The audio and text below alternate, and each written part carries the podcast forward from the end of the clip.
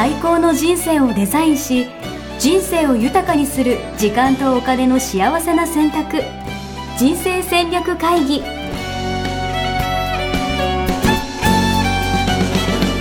の番組は将来の仕事やお金人生にもやもやと不安を抱えている皆さんに元資産運用のプロキャリアとお金の戦略を同時に考える人生デザインコンサルタントの高頃もさあやが過去5年間延べ1700人の人生を望む形で豊かにしてきたメソッドを時間とお金の選択という切り口からお伝えしてまいります皆さんおはようございます。おはようございます。ミッションミッケ人生デザイン研究所の高頃もさあやです。82キロ、高田洋平です。あれ？よろしくお願い。いやー、悔しいですね。いやー、とても悔しい。いろいろイベントが続きましたからね。うんイベントが続くと食べる量も増えますしね。そうなんですよね。やっぱ小麦、ラーメンですね。ラーメン。やっぱラーメンですか？はい。いや、悔しい。やっぱこう、太ると分かってるからもうこう食べてしまう自分みたいなね。なるほど。弱さ。なはい。るほど。じゃあちょっと、あの、それ中毒になってる。中毒ですよ。本当に。うんまあ、それにも負けてしまう、やっぱ自分の弱さというか。はい。うんうん。じゃあ今日はちょっとテーマではないんですけど、はいえーあの、この間、先週かな、うん。えードクター・ディマティーニの中毒を解決するっていう、あの上級のね、えーうん講座に出たので、うんうんそれね、ちょっと今度おワークがてらシェアしたいと思います。えー、それは楽しみ。いいですね。中毒ね。本当に、もうアルコール中毒でもあるんで。はい。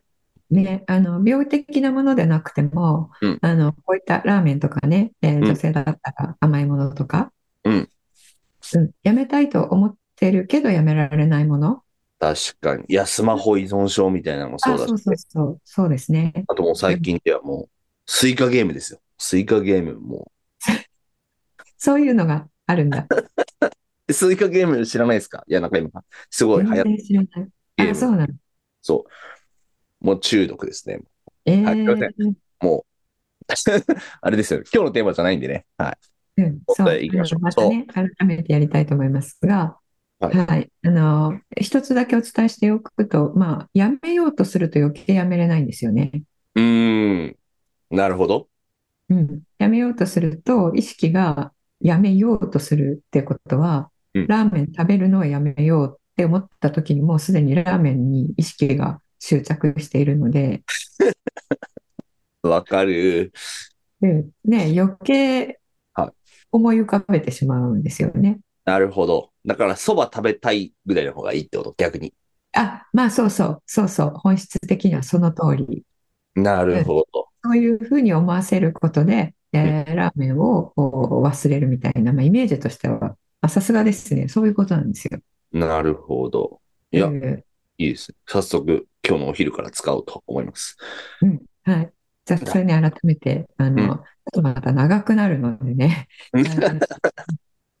改めてね、やりたいと思います。で、これ、あの、ワークショップの、えーご要望もたくさん Facebook でいただいていて、うんうんうん。うんなので、ワークショップもやりたいと思いますのでね、うんうんうん。楽しみにしていただければと思いますが、いいですね。はい。今日のテーマは、はいあの、悔しさですね。悔しさ。うんはい。悔しさって、えーっと、結構、あの、皆さん、悔しい思いをした、してない方はね、いらっしゃらないと思うんですが、うんうん。悔しさってバネにして、あの、うん先に進めるみたいなね、そういう、あの、えー観念もうんお持ちの方多いと思うんですけれども、悔しさね。それを、うん、それを、あの、糧にして、うんえーあの、ビジネスをね、大きくした、あー、あの、有名な経営者とかもたくさんいらっしゃるんですけれどもうん、うん例えば、あー松下幸之助さんとか、えーまあ、貧乏だったので、えーその悔しさをバネにみたいなね。ああ、そういう人いますね。なんか、モテた、うんうんモテたかったからみたいなのもそういうこと？はあーそうそうそうそう、そう、そうなんですよ。いは。ないので、あの、結構経営者の方はね、男性だと、まあ、身長が低い方で成功してる方多いとか、うんうんうんうん。うん、それもその一種だと思うんですけれども、コンプレックスをバネにみたいなね。うんうんうん、そうですね。コンプレックスを、あの、そのままでは、じゃあ嫌だなと思って、悔しいっていう気持ちから、あうんの、絶対成功して見返してやるみたいな。うんうんうんうんうん。で、あの、まあ、結論から言うと、えーそういう方、あの、疲弊しちゃってるんですよね。おー、なるほど。うん。疲弊しちゃっていて、あの、永続的にうん持続可能な状態で、えービジネスをしている方はほとんどいらっしゃらないんですよ。なるほど。だから瞬間風速とか短期的にだったらいいけどあっていう。そうそう、そうそううん。本当に立ち上げの時とか、うんあの、縮速ですよね。うんうんうん。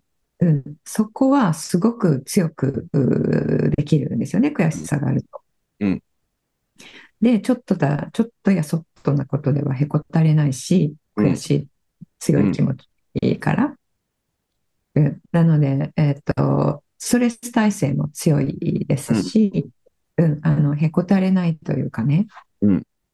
うん。そういう力はあるんですけれどもうん、あの、まあ、なんせ長続きはしないんですよね。なるほどな。いや、でもなんかイメージが湧く気がします。え、でも、その一方でさっきの松下幸之助さんとかは、なんかすごい、そこから成果出してるみたいなイメージなんですけど。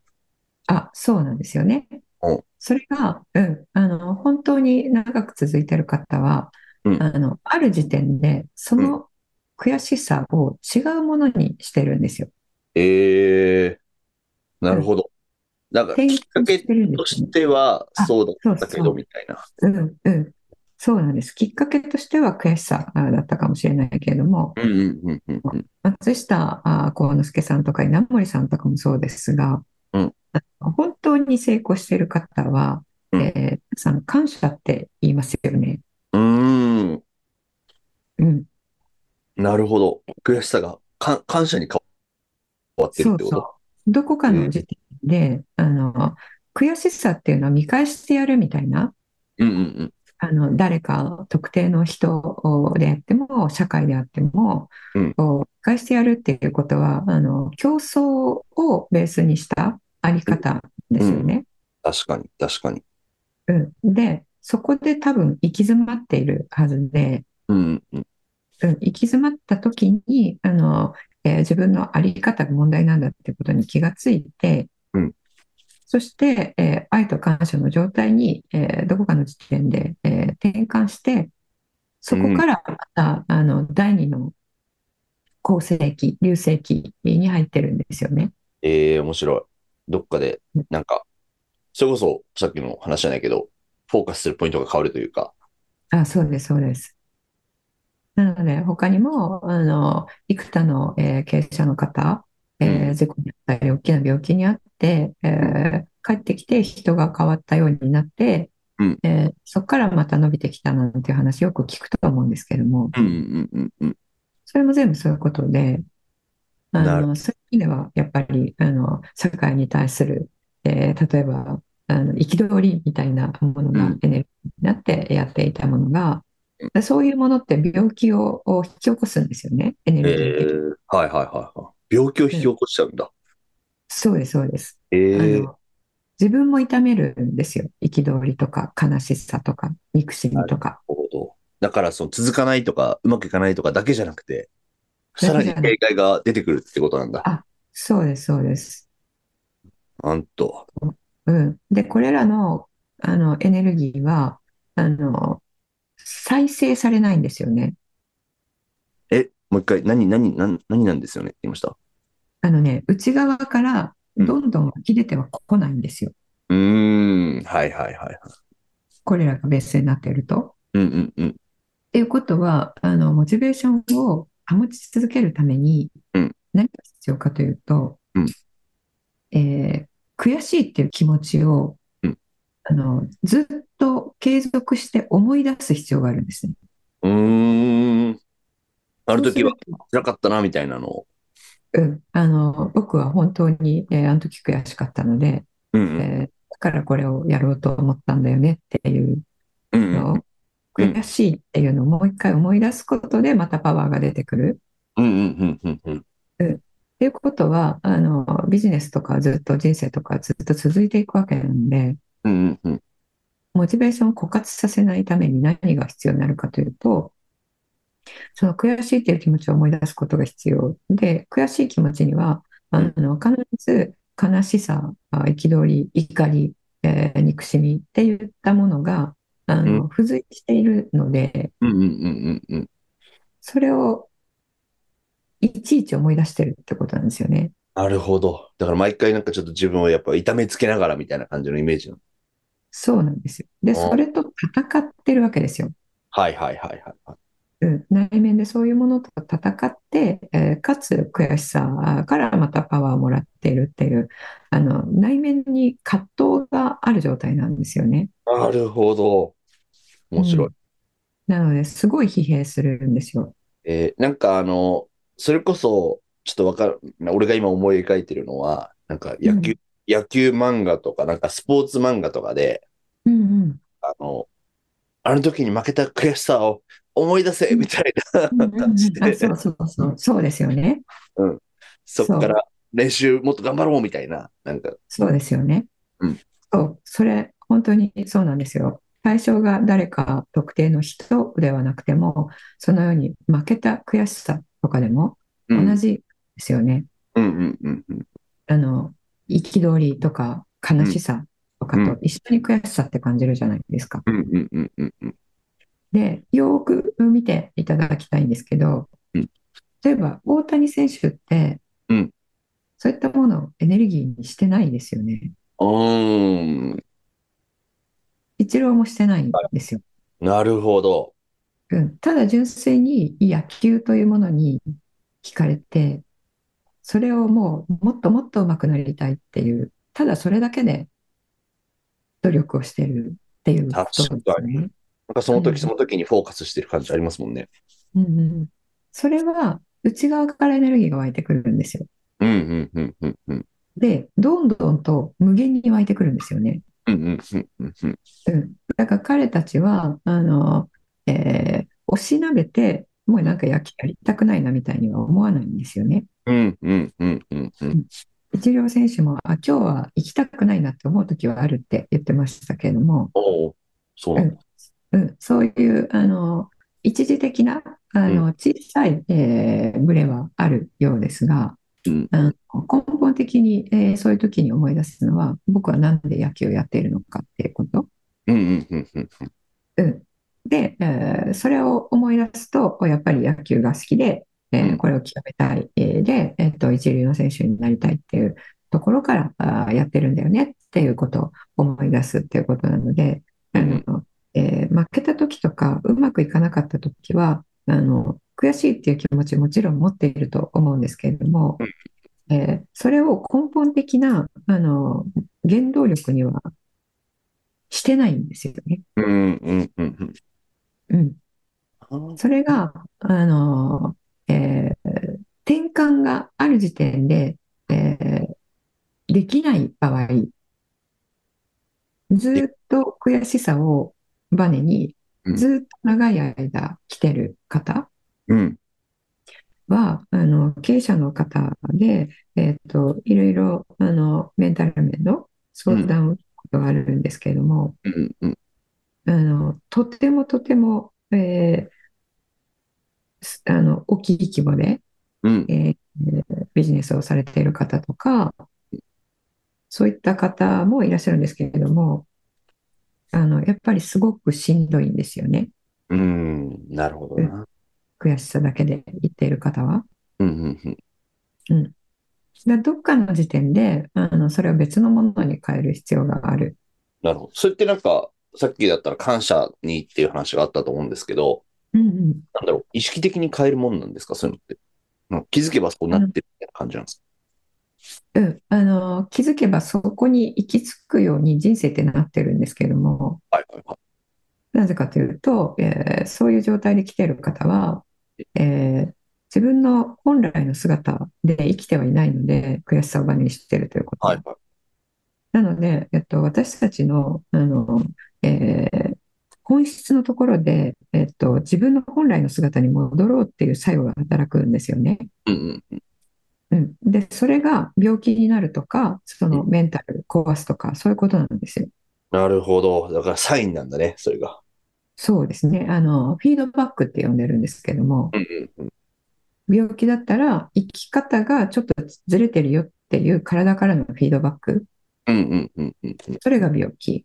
うんうんうんで、メンタル壊す、鬱になるっていうのも、生き方ちょっとずれてるよ。えー他人を喜ばすとところを目指して生きていませんか？とか、うん。えー今みたいに、えー悔しいから見返してやるっていうところを、おあの、だからそれ潰してやるっていうことですよね。うん。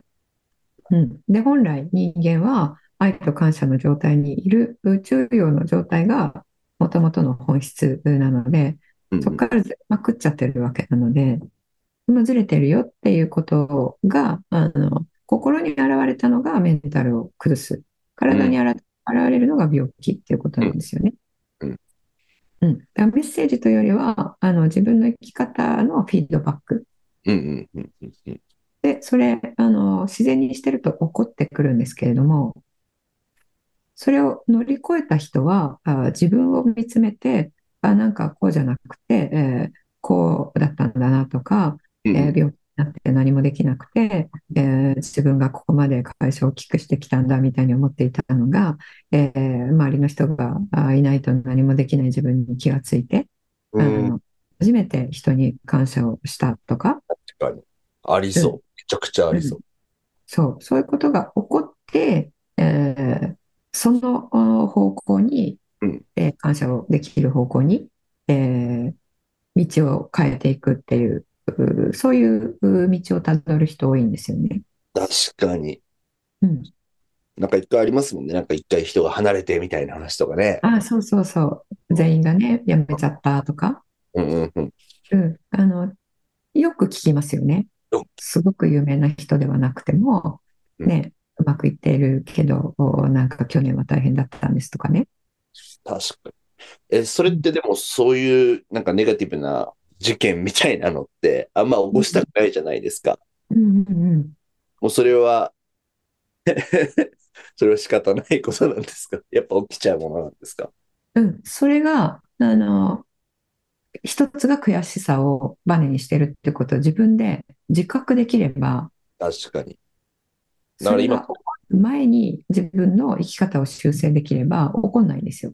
確かに。だから今このタイミングでこれ聞いてくださってる方々が、うん、なあ、なんか自分悔し、悔しさとか、そういうふうな感モチベーションをもとになんか行動してるなみたいなポイントがあったら、うん、うん。それをまず認識できるだけでも変われうんるんちゃそう、そう、そう、認識できるだけで、あの、あ、そうだったのかって、えー気がつくだけで、う。うん。えーそれをお使って生きていくことを修正できるので、うん、気がつかないからずっとそれでいっちゃうわけですよね。うん、うん、うん、うんもう。それにとらわれちゃってるんですよ。もう悔しいっていうのは、あの、コンプレックスとかそういうことだけではなくて、えー例えば、あの、親父を見返したいとかね。親父によくやったなって言われたいっていうのも、えーあの、同じ種類のものなんですよね。うん、それがベースにあるってことは、あの、自分に相当な負荷をかけているというのと、まあ、あり方として、えー自分本来の姿が、その気持ちがあると出てこないので、うん、うん、うん。うん、やっぱり自分本来の良さとか、えー実力とか、あの、本質とか出せないんですよね。うん、うん、うん、うん、うん。うん、だから、うまく、うー周りと調和して、あの、何も頑張ってないですけど、転がっていってますよっていう状態ではなくて、すごく重い荷物を引きずりながらやってるみたいな。なるほどな。もう足かせみたいな感じなんだ。そうそうそううん。私、ちょっと、あの、オフィスにね、えー水、水をこう、あの、水が出てくるやつあるじゃないですか。ウォーターサーバー。そうだそうだはいはいはい。あれのお水取り替えるお水がね、1ヶ月に1回来るんですけどうん、段ボールに入ってるんですがうん、それが重くて重くて、引きずることもままならないぐらい重いんですよ。はいはいはい。うんだから場所を移動できなくて、玄関入ってすぐぐらいまで10センチ入れるのが精一杯で。まああれ10キロとかね、結構そう、そうなんですよ。濃いもんね。うんうんで、それをね、いつもズズズって引きずるときに、いやー、これ、あの、コロコロと回っていく人生と、これを引きずっている人生とで、こういう、なんですか、無駄な 力を無駄なところに使って全然違うでしょそうそう、うん。ってことだよねっていうのをね、なんか毎回こう思う、思い至るんですけども。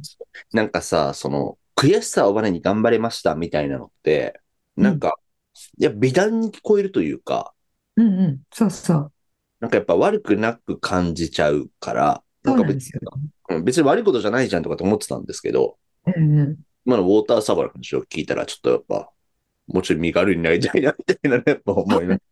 そうなんですよ。そうなんですよ。悔しさに負けちゃうっていうことが良くないことだよってなんか風潮はありますよね。ある、ある。その悔しさ、ちゃんと悔しさ感じろ、みたいなね。なんか、そうそう。だから逆に悔しさをバネに頑張るっていうのは、いや、素敵だねっていうふうになってると思うんですよ。おっしゃっていただいたようにね。うんうんでもそれは本当にあの初速だけだったらいいけれども、うん。あの、それをずっとバネにし続けようとすると、まあどこかでそういう弊害が出てくるんですよね。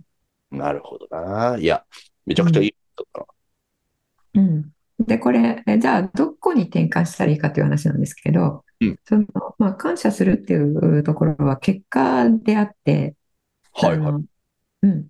で自分が何をこうエネルギーにしていくかうんうんうん。っていうのをどこに求めるかっていうことなんですけど、うん。これがミッションなんですよね。うーん、出た。うん。そうそう。これが人生のお使命、ミッションだよって思ってやっていくと、さっきの、あの、重い荷物を捨てて、コロコロと転がる人生になっていくんですよ。確かに。確かに。これ結局、使命って自分の命を使うっていうことで、あの、誰かのためなわけじゃないですか。うんうんうんうん。うん、誰かのため、えー何かへの愛、世の中に、えーどうしたら自分が貢献していけるかなっていう、うーそこを軸に、えー生きているっていうことなので、うんうん。じゃあそれ、あの、えー宇宙のあり方とシンクロするんですよね。ちょっと、あの、変な言い方になりますけれども。うん。なので、えーあの、今言った使命なのか、何かへの愛なのか、あー何でもいいんですけれども、えーそれをじゃあどうやって見極めるかっていうと、おやってることに意義と価値を見出すって、それで価値観が出てくるんですよね。うんうんうん。何のためにやってるのかっていうのをね、うん。そうですね。大事ですね。そうそう。何のためにやってるかっていうところで、まあ、あの、これ純粋に自分が価値やってるから、ただそれだけでやってるんですっていう、うんうんその方が悔しさをバネにするより、あの、永続的に自分の内側から、あの、モチベーションが湧いてくるのでうん、ずーっと続くんですよね。いやうん、すごいわかりやすい。なんかあの、復讐ものってあるじゃないですか。漫画とかでも、うんドラマとかでも。やっぱなんか復讐のためにやってる人って、うんねハッピーエンドにならないですよね。なんか、そういうそうそうそう、そう、そう、素晴らしいこと言っていただいたんですけど、そう、あの、たとえ成功しても幸せを感じないのよね。うん、悔しさがバネになっていると、あ、やったっていう爽快感と達成感はあるんですけどうん、決してそれで幸せを感じないんですよね。なんかその後結局虚無感を空っぽになったりとか、そうそう。何のためにやってたんだっけみたいな話になったりそうとか。そうそう。本当にそう。虚無感を感じるんですよね。だから、それをエネルギーにして、あの、何かを達成した。えー例えば数字で何億達成するまで頑張るぞって言っていた方とかは、うん達成すると本当に虚無感を感じて、うんあの、結構重度の鬱になっちゃううんうんいいんですよね。うんうんうんうん。で、それ乗り越えて今がありますとか、そういう話もよく聞くと思うんですけれどもそれそういうことなんですよ。いやー、いいですね。まあうんね、あの、この、ポッドキャストを聞いてくださっている皆さんは、みんなね、ミッションも価値観も出している人たちだと思いますんで。うんうん でもやっぱそそね。ベースにね、やっていこうってことですよね。そう。あとは、あの、そういうふうに聞いてえーいて、価値観とかミッションも、えーなんか自分なりに出したけど、実は生き方そのものは悔しさをバネに毎日生きてるっていう方は、あの、うん、気づいていただいて、やっぱり行きたい方向と自分実際い生きている生き方と違くなっちゃってるよねって気づいていただいて、うんうんうんうん。それをバネにすることをもう捨て去るっていうことですね。なるほどな。その時はその時と。うんこれちなみに、え、なんか今まで価値観ワークの話はよくしてたじゃないですか。うんうんミッション出すってなんかやってるんですか？そういうサービスというか。どうやってやるんですか？やってます、やってます。やってます。うん。あの、ミッションっていうのは、えっと、価値観に生きた、あー、暁に、うんえー自分の、あの、おやってきたことが、どのように、えっと、この世の中に、えー役立っているか？うんうんうんうん。っていう価値観に生きた結果が、あの、こう使命を全うするっていう形になるので、なるほど。うん、価値観を出せば、もうほぼほぼミッションも出たようなものなんですけれども、うんうん。価値観出した人にはミッションのワークっていうのを、ミッションを言語化するワークっていうのは別にあって、あ、そうなんだ。じゃあまず一旦価値観出して、そのうん。延長線上にどんな未来というか、を作れそうかとか、うん、どんな価値が生まれそうかみたいなのをミッションの言葉にしていくことなんだ。そうです、そうです。あの、企業でミッションステートメントってあるじゃないですか。はいはいはい。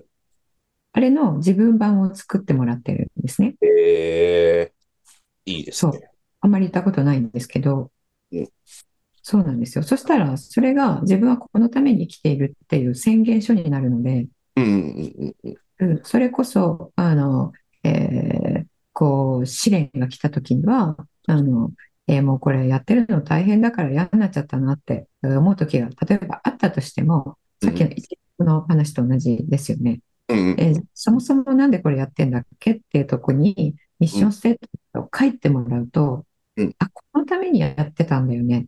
で一時的に、あの、辛い方に、えーなんか意識フォーカスしてたけど、えーこんなところで、あの、えーおたおたしている場合じゃないよねって、自分これをやりたかったんだよねっていうのね、うん。ミッションステートメントを作っていただいた方は、あの、全員の方おっしゃるんですけど、迷った時に自分のお一番の、あの応援者になってくれる。いいですね。応援者。北極星みたいなやつよね。そうそうそう。うん。なので、えっと、まあ、価値観の言語化と、えー人生のミッションの言語化うんうん。していただいている方は、あの、自然にこの悔しさをバネに今まで生きて、生きたとしても、えーそこから、あの、えーあり方と生き方を変えることができるんですよね。いいですね。それこそ、あの、今の時期だったら手帳うんも、もう販売されてるんでしたっけ？これから。うんもちろん、もちろん販売されてます。えー先行予約で、えーはい今うん、受付していますので、セルフコーチングジャーナル。その中でもミッションとかの出てくるんですか？出てきます。あれは、あの、ミッションとお価値観をまず一番最初のページに書いて、うんうん。そこから今日の生き方を決めていくっていう、なるほど。いいですね。うん、逆算方式なので、そうなんですよ。なので、今日自分がこういう行動をしました、こういう生き方をしましたっていうのが、うんあの、価値観ミッションに直結させられるんですよね。なるほどな。大体行動計画立ててる人は、あの、自分が大切だなって思うものからかけ離れて、えー毎日の、あの、それこそ緊急なもので、えー毎日が納札されて、えーそれで3年、5年、10年経って、私の人生何やってんのかなっていうふうになってしまう。っていう人と、あの、自分はこれをやっていくって思っているんだけれども、あの、えーその、これに行きたいって思うものと、日々の行動が全くこうリンクしてないっていう方と、うんうんうん。うん、二つに分かれるんですけども、どっちの方も解決できるうんっていうことになっているので、うんそうですね。あの、11月の、えー第2週から、えー第1弾に申し込んでいただいた方への配送が始まりますので、お、いいですね。うん、そしてあの、えー全国のね、今年は、えー文房具店、うん。うん、で扱っていただけることになったので、お、すごい。はい、おかげさまで。いやー、えーなのでね、全国の大型あ文房具店、えー回りたいなと思っているんですけれども、いやー、広げたいですね。ありがとう。でも本当もうそういう時期なんだ。うん、そうですね、もう来年のね、いや、楽しみでございます。ありがとうございます。はい。あとなんかありますか？お知らせ事項というか、やってることなのか。えっと、そうですね、11月の、えっと、終わりぐらいに、うんあの、えーサンチャレっていうのをやります。おー、なんすかそれ？サンチャレ。うん、あの、3日間、3夜連続で、えー皆さんと、あの、チャレンジをするというね、お、お、デザイン構築学校のおワークをやっていただくっていう。いいですね。な、何や、何チャレンジするんですか？何やるんですか？みんなで。あの、今お伝えしたような、うんえーこういう生き方をしていきたいよっていうのを、えーうんちょっとずつこう、お形にしていくうワークをしたいと思っています。いいですね。それこそね、もう来年に向けてじゃないけど、スタートだそうそう。そうですよね、本当に。うん、そうですね。いつもね、あの、年初に目標を立てる方は、うん。その目標の立て方がまあ重要なんですけど、うん、うん。うん、目標を達成するうことは教えてくれるところたくさんあると思うんですが、うん立て方をね、えー言ってるところはないと思うので、えーうん。あまりないと思うのでうの目標をあの人生のミッションとリンクしているところに立てることで、あの達成率もすごい上がるんですよね。うん、うん、うん、うん、うんうん。で、まあ、今回は目標ではないんですけれども、えーその前の、あの価値観、ミッションに、えー本当に実際に生きている人生にしていくにはっていう形で、はい、いいですね。やりたいと思いますので、23、4、5で、えーやりますので、その前にね、また、あの、今準備中ですが、えー改めて、あの、えー詳細決まったら、こちらでもお伝えしたいと思いますし、うんあの、メールでね、メルマガとお LINE で、えーと、最初に、あの、お知らせをしていますので、えーどちらか、または両方ね、登録しておいていただければ、えーと思います。ありがとうございます。はい、ありがとうございます。じゃあ、えー今日はこの辺で、またね、えー来週うお目にかかりたいと思います。ありがとうございました。はい、ありがとうございました。